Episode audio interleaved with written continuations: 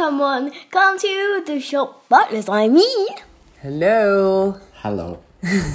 Hola. Oh no, we should be German.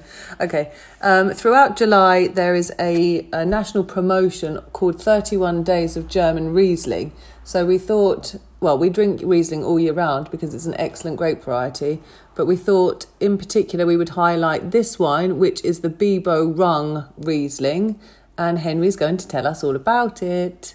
Guten Tag, Henry. Guten Tag, Cassie. Thank you. Willkommen. This is um, a new producer for us, Weingut Bibo Runge.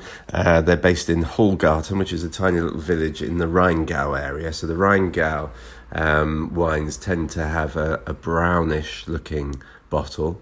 I don't think this one has. And the Mosel have a lighter, greener um, coloured bottle. The Rheingau wines have a bit more spice, richness of fruit, a little bit more alcohol than the Mosel ones, which tend to be a little bit sweeter, more floral and aromatic. So um, this is a range of wines that was presented to us by one of the owners called Marcus, who was um, really inspiring, and uh, we really liked the wines and found them all very interesting, and we're just getting used to them. So we keep retrying them and re-drinking them.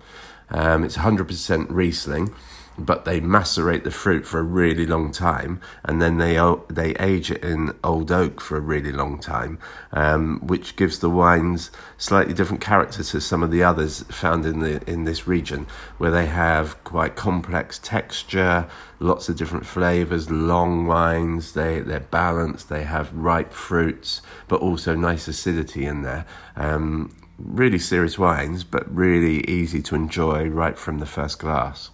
And this one in particular, what does this taste like? It's 12% alcohol, it's quite light style. light style. It gives you the impression that it's going to be a little bit sweeter, but it's not. It, because it's so fruity. As soon as you fruity, I said, um, as soon as you taste it, you get a, a, mouthful of flavour, big flavours, and sort of bit of apricot, bit of tropical fruit in there, but some citrus flavours as well, and then this lovely acidity running all the way through it.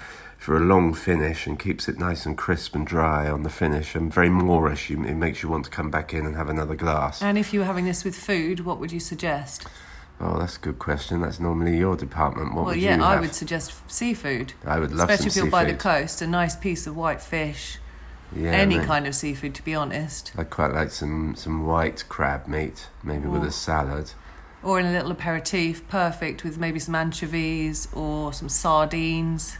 Yeah, that would be good. And the the presentation is quite sexy as well. It's very, um, they're very Modern. clear, they're very modern. Yeah, very funky, and lots of stories around all of the different wines. But you can find those on their website, which is very clear. How much do we sell this for? It's about eighteen pounds, so it's not a cheap wine, but it is a wine that you can drink now. But you could also keep it for a few more years if you wanted to, if you preferred that sort of That style. doesn't happen in our house. They become a bit more oilier, a bit more of the the petrol sort of notes might come through, a bit more developed. Um, but it is delicious now, re- when it's really sort of fresh and zesty.